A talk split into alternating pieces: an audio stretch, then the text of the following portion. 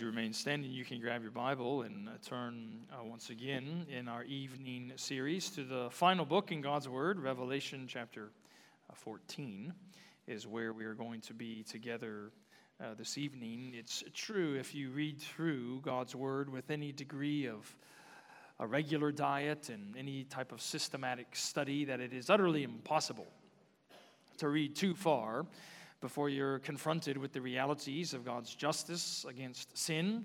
And as much as many people these days like to take detours around certain parts of the Bible to excise God's wrath and righteousness from the scene of Scripture, Revelation 14 is one of those texts before us this evening in verse 6 through 13 that permits no such detour as it sets our course straight into that righteous indignation that God has against the unbelieving world. And so it comes in the form of three sermons from three angels.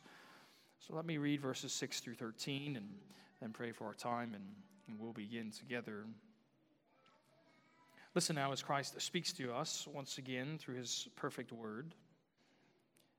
Then I saw another angel flying directly overhead with an eternal gospel to proclaim to those who dwell on earth to every nation and tribe and language and people. And he said with a loud voice, Fear God and give him glory, because the hour of his judgment has come. And worship him who made heaven and earth, the sea and springs of water. Another angel, a second, followed, saying, Fallen, fallen is Babylon the Great she who made all nations drink the wine of the passion of her sexual immorality. And another angel, a third, followed them, saying with a loud voice If anyone worships the beast and its image and receives a mark on his forehead or on his hand, he also will drink the wine of God's wrath, poured full strength into the cup of his anger. And he will be tormented with fire and sulfur in the presence of the holy angels and in the presence of the Lamb, and the smoke of their torment goes up forever and ever, and they have no rest day or night, these worshippers of the beast and its image, and whoever receives the mark of its name. Here is a call for the endurance of the saints, those who keep the commandments of God and their faith in Jesus Christ. I heard a voice from heaven saying, Write this Blessed are the dead who die in the Lord from now on. Blessed indeed, says the Spirit, that they may rest from their labors, for their deeds follow them. Thus far, the reading of God's word. Let's pray together once again. Father, we do ask that you would give us understanding, uh, that you would give us earnestness as we come to this text, wanting to learn the truth from these angelic messages, that you might work within our hearts the appropriate fear of you, the souls that long to worship you in response to what you have spoken as true. Truth about your justice and righteousness towards sin. So give us the heart of Christ as we listen. Give me the mouth of Christ as I preach. We pray in Jesus' name. Amen. You may be seated. Of all of the many stories I feel like I have in a folder, that represents something of the splendor and, and power of preaching, particularly preaching with courage. I think my favorite comes from a scene in 1560s in Scotland. The monarch at the time was King James VI. And one of his ecclesiastical opponents was a famous and effective preacher by the name of Robert Bruce. And King James one day decided that he was going to show up at Bruce's church on the Lord's Day and basically heckle him from the gallery. And so he came to St. Giles Cathedral in Edinburgh, the capital of Scotland, and there Robert Bruce was preaching. And as Robert Bruce began his sermon, he, of course, was speaking publicly, but up there in the royal gallery, King James was making a mockery of the message as he was entertaining his entourage with this loud and irreverent babble. So Bruce stopped preaching. And then James stopped talking. Bruce started preaching again. James started talking loudly again. So Bruce stopped preaching again. And James stopped speaking again.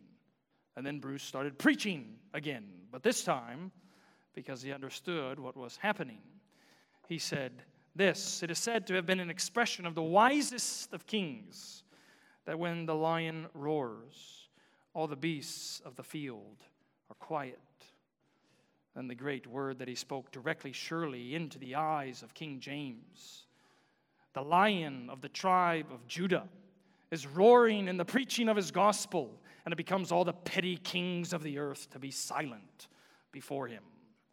It said that James was silent for the rest of the sermon. And the reason I tell you that is because what we get in our text, as I said earlier in the service, three rather stunning sermons boomed forth from loud angelic voices that John hears above. And these are sermons that call for silence, these are sermons that call for submission, for worship and witness, for repentance and rejoicing. And kids, I hope that you understand that God places a supreme importance in the Christian life on preaching. For how are we to know God and believe in God except His word being preached, Romans 10 says, to our ears? Uh, so I wonder, students, even if you come in on the Lord's day and think, well, maybe this is just a sermon I've got to, I've got to get through, and then we can get to the stuff I perhaps enjoy more. But what I want you to see this evening is portrayed before our even eyes and these stunning statements and great visual pictures is that God continues his preaching program to the nations even to the very end of time. It's a preaching program that's full of salvation through judgment. We're going to see that in each one of these sermons. So, if you weren't with us two weeks ago, we left off, you might remember, in verse 5 of chapter 14. It was there that we saw the Lamb of God, none other than Jesus Christ. He was standing upon Mount Zion. So, that picture of him standing with his people.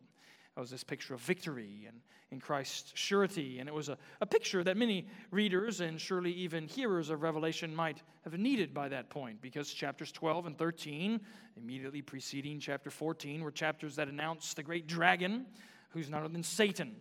He's called in reinforcements in the form of these two beasts that have risen at his command from the earth and from the sea. And now the devil, because he knows his time is short, he's come to wage war against Christ's church in the days ever since Christ's ascension, and he's waging that war with ever greater wrath because he knows he's running out of time. And this is a war that we've seen often throughout Revelation is going to claim many Christians' lives. But the scene in verse 1 through 5 of chapter 14 was that scene and an assurance of, of victory. We're going to get some of that assurance again tonight, but as we look at these three angels and their three sermons, uh, I want you to see the essential truth that each sermon is presenting. First is a sermon about fear, the second is a sermon about a fall, and the third, the longest, is a sermon about fury. So, three sermons in my one sermon a sermon about fear, about a fall, and about fury. Look again at verse 6, a sermon about fear. John says, Then I saw another angel flying directly overhead with an eternal gospel to proclaim to those who dwell on the earth, to every nation, tribe, language, and people. Now, you might have been with us long enough to know that this phrase here in the verse 6 of those who dwell on the earth. It's something of a, code word phrase in Revelation. That's speaking of the unbelieving world. Those who are not trusting in the Lord Jesus Christ, those who aren't expressing repentance towards Jesus Christ. So, this is a sermon, again, addressing them uh, directly. But you'll notice the phrase is used also of this angel comes with a booming voice and an eternal gospel. So it's everlasting good news that he means to preach before the hearers of all the earth. It's everlasting good news, which means it's this permanently valid message and proclamation. And kids, you might be like some of those people I mentioned just a few minutes ago that sometimes feel like you just have to sit through the sermon that's rather drab and boring and maybe altogether dull. But I assume that if you heard an angel, or perhaps saw an angel flying overhead this evening, and that angel boomed forth with supernatural power a message. You surely would listen, wouldn't you? So notice verse 8 and see if you can see what the good news is. I'm sorry, verse 7. This angel said with a loud voice, Fear God and give him glory, because the hour of his judgment has come. Worship him who made heaven and earth, the sea, and the springs of water. You might want to ask yourself well, what's the everlasting good news in that gospel sermon? You see, it's an announcement that is really a summons. Anyone who knows that God is creator, you have to fear him and you have to glorify him. That's the angel's message. But what you need to understand there is underscoring in the middle of verse 7 is the timing of this sermon. Do you see that? The hour of his judgment has come. And so, if, if, I'm right, I think we're to understand these sermons apply most directly to that time, which is the hour of Christ's judgment, which is at the end of all things.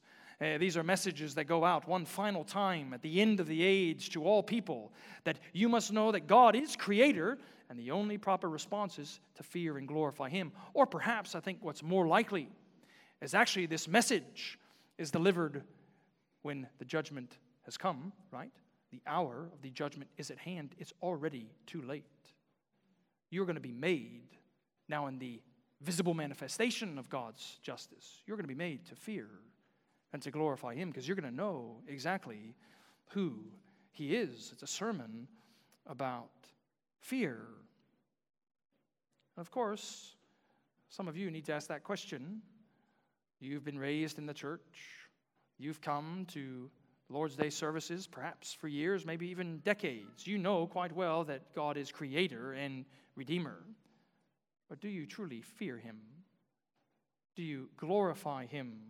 Do you worship him who made all things? If not, this is a sermon of everlasting good news. And why is it good news? That's the question again.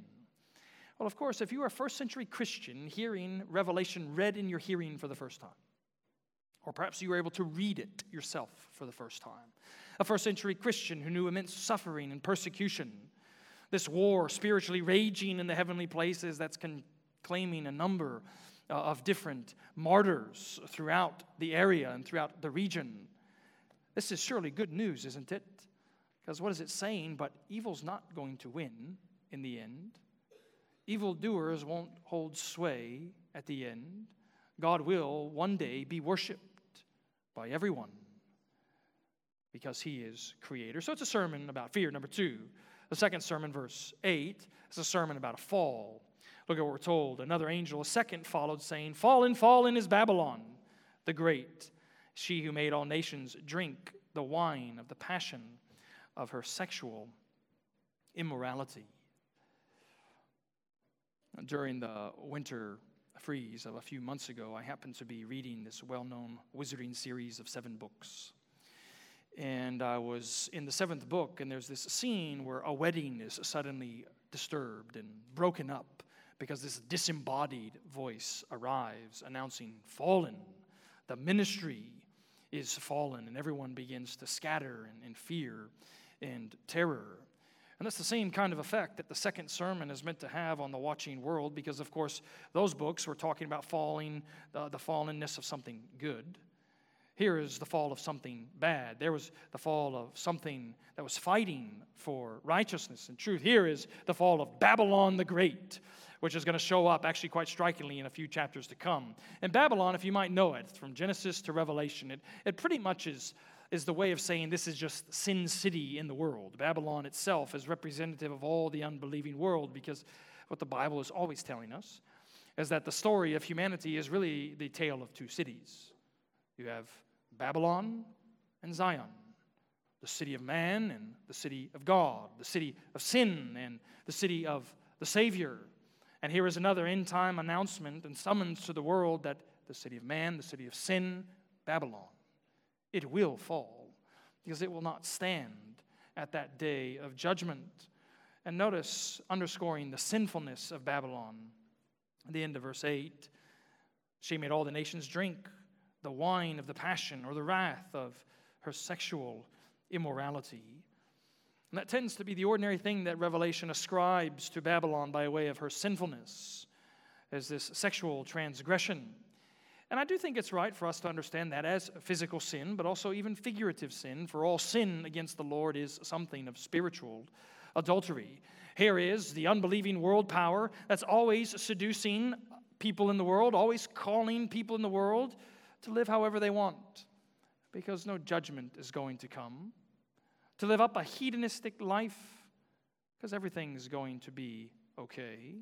But the second angel says, no, this city is going to fall, which leads to the longest sermon, this third sermon, moving from a sermon about fear and a sermon about a fall to a sermon about fury in verses 9 through 11. It's probably right to say that the most famous sermon ever delivered in America happened in 1741. It was at a small New England town of Enfield, Connecticut. It was delivered by a man named Jonathan Edwards. And he and some ministerial colleagues were on this revival tour of sorts. And they showed up at Enfield that day to preach. And one biographer says, as they walked into the church room, the assembly was, quote, thoughtless in vain and hardly conducted themselves with common decency. It was a rather raucous revival environment. But soon that quickly changed because Edwards took as his text Deuteronomy 32, verse 35 Their foot shall slip in due time. And he proceeded to preach a sermon that's now famously called Sinners in the Hands of an Angry God. Sinners in the hands of an angry God as he shot forth spirit anointed arrows of soul searing truth, of the judgment that was going to come. And that previously irreverent and raucous assembly, by the end of his sermon, according to one hearer who mentioned in his recollections, before the sermon was done, there was a great moaning and crying out throughout the whole house What shall I do to be saved? Oh, I am going to hell. It's a sermon that very much sits in the path of the third angel's sermon. For notice verse 9. Another angel, a third, followed them, saying with a loud voice If anyone worships the beast and its image and receives a mark on his forehead or on his hands, he will drink the wine of God's wrath. So I want you to see two things in this third sermon, particularly. I want you to see, first of all, who will be judged. This is a sermon of righteous indignation. This is a sermon about God's just fury against sinners. So, who will be judged? Well, the text says there in verse 9, you see the same thing essentially repeated at the end of verse 11 those who have received the mark of the beast.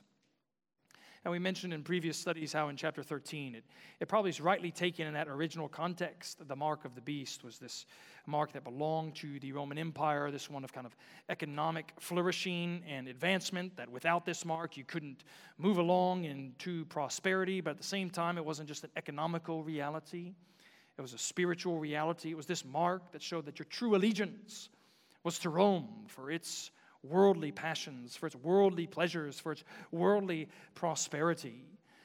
And in the same way, what you need to understand this mark is a counterfeit of the mark that God places on his people. Because we've seen how the dragon and the two beasts represent this unholy, satirical, and even satanic trinity. And Satan is putting his mark on his people.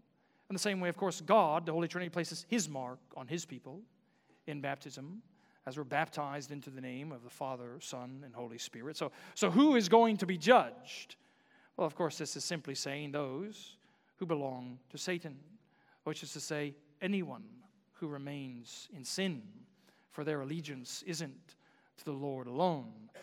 Perhaps more striking to our consciences this evening is not who will be judged, but how they will be judged. Notice verse 10 as it continues. He will drink the wine of God's wrath, poured full strength into the cup of his anger, and he will be tormented with fire and sulfur in the presence of the holy lambs and in the presence of the holy angels. And the smoke of their torment goes up forever and ever, and they have no rest, day or night. Perhaps reading those phrases, you can understand why one commentator calls this the most terrible scene in all of Revelation.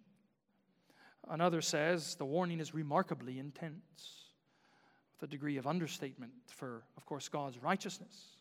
His justice is remarkably intense. And students, you're going to come to a place, I'm sure, in your own life that you might have someone tell you that to oppose God and remain in unrepentance and unbelief is no big deal. For yes, you won't go to heaven, but you're just going to die and you won't suffer this conscious eternal torment. But you notice how chapter 14 actually wants to remove that notion altogether that we might know the horrible and eternal consequences of judgment. Using twice this language of torment, that it goes up forever and ever, and they have no rest. That's a terrible scene, isn't it? A fury that belongs to the faithless, of wrath that belongs to those who don't follow the way of Jesus Christ. And parents, I wonder what you do with the truth of hell in the Bible. You, of course, don't have to do what Susanna Spurgeon did, but you could do what Susanna Spurgeon did. It was said that she, with her many children, she devoted many hours in the day and, of course, times before her children when she was praying for their salvation. And so often her prayers were for them to, of course, close with Jesus Christ. And Spurgeon, uh, Charles Spurgeon, that great English preacher of the 19th century, later on said in his adult life that the Lord used those prayers of his mother in many ways to bring his heart to saving faith because what she would also tell her children, of course, not just praying for them, but she would say, uh, You must close with Jesus Christ because if you stand before him at the day of judgment, my prayers will accuse you to him because you've heard the truth. I have prayed for you to come with me to heaven. And so you must have discernment, of course, and wisdom, how you might use the reality of God's justice and judgment against sin as you parent your children, grandparent your grandchildren, relate to your friends. But the reality of this text is it is no understatement or even overstatement to call this a sermon about God's fury on the faithless. So it makes logical sense if you understand that these three sermons probably hearkening forward to that hour of judgment. You have not feared the Lord, sermon number one. So now you will be made to glorify him. Now you know, sermon number two, as the victory has been won and it's fully and finally ushered in, that Babylon is fallen. And now you know, because you didn't come to me, that what you are going to drink for all eternity is the wine of my wrath that belongs in the cup of my anger. So, parents, of course, you don't leave your children, nor do we leave our friends, neighbors, or coworkers with the simple realities and the dreadful realities of an eternity in God's punishment. Because we want them to know how they can escape the eternal death that their sin deserves, how you can escape the eternal punishment that your sin deserves. And it all comes by focusing on what we're told in verse 10 this cup in God's hand. It's the cup of God's wrath, the wine of his wrath that belongs into his cup of anger. And do you know, children, what Jesus prayed that night in the Garden of Gethsemane? Father, let this cup pass from me. Jesus always understood the horrors of sin. He always understood the full fury that he was going to have to undergo at Calvary. And so he rightly said, Let this cup pass from me. But because of his faithfulness, his obedience, his love and desire for sinners like you and me, he added to that, didn't he? Yet not my will be done, but yours.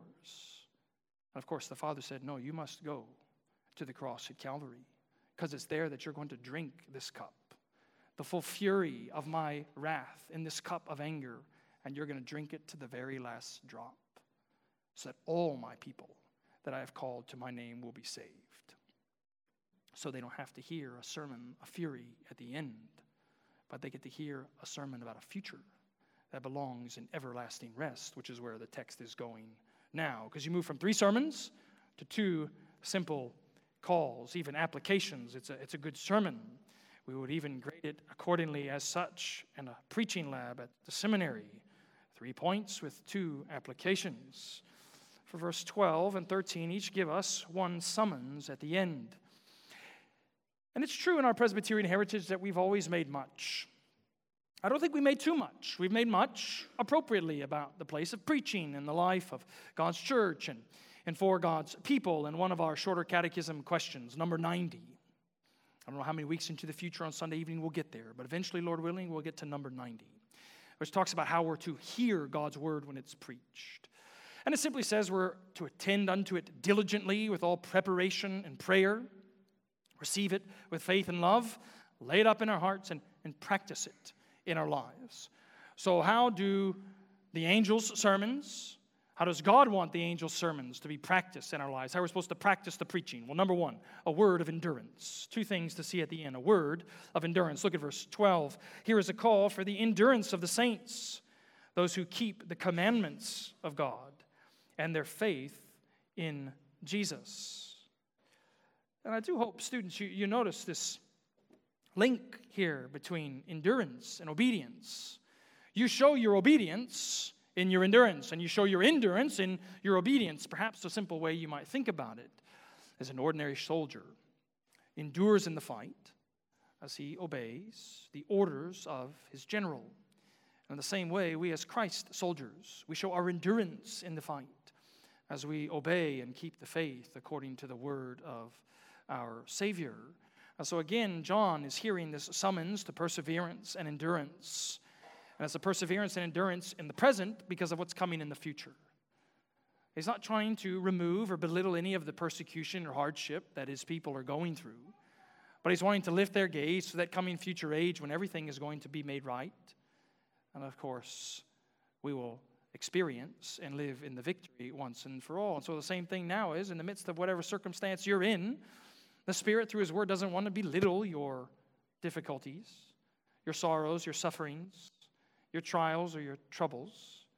But in light of what's coming, what's, what's guaranteed, you can endure now because of what will happen then. So, number one, it's a word of endurance. Number two, finally, it's a word of assurance. Look at verse 13. And I heard a voice from heaven saying, Write this Blessed are the dead who die in the Lord from now on.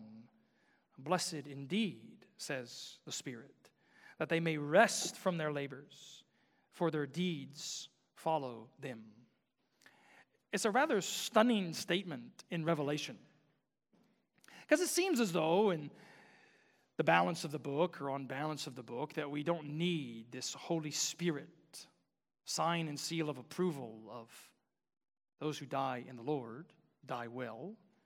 But so important is that for God's people to know that it seems as though the Spirit gives his affirmation to the statement at the beginning of verse 13. You might remember that rich scriptural principle that we need two witnesses to testify to a particular truth. And here are two divine witnesses to remind you those who die in the Lord are blessed, for they will rest from all their labors. So it's pointing us forward, isn't it? These simple sermons and these simple words of endurance and assurance. It's yet again that reality and revelation that you can belong to one of two destinies. You can belong to the destiny of eternal torment, or you can belong to the destiny of eternal triumph, eternal retribution, or eternal rest eternal horror or eternal happiness. I wonder which destiny will be yours. Let's pray together.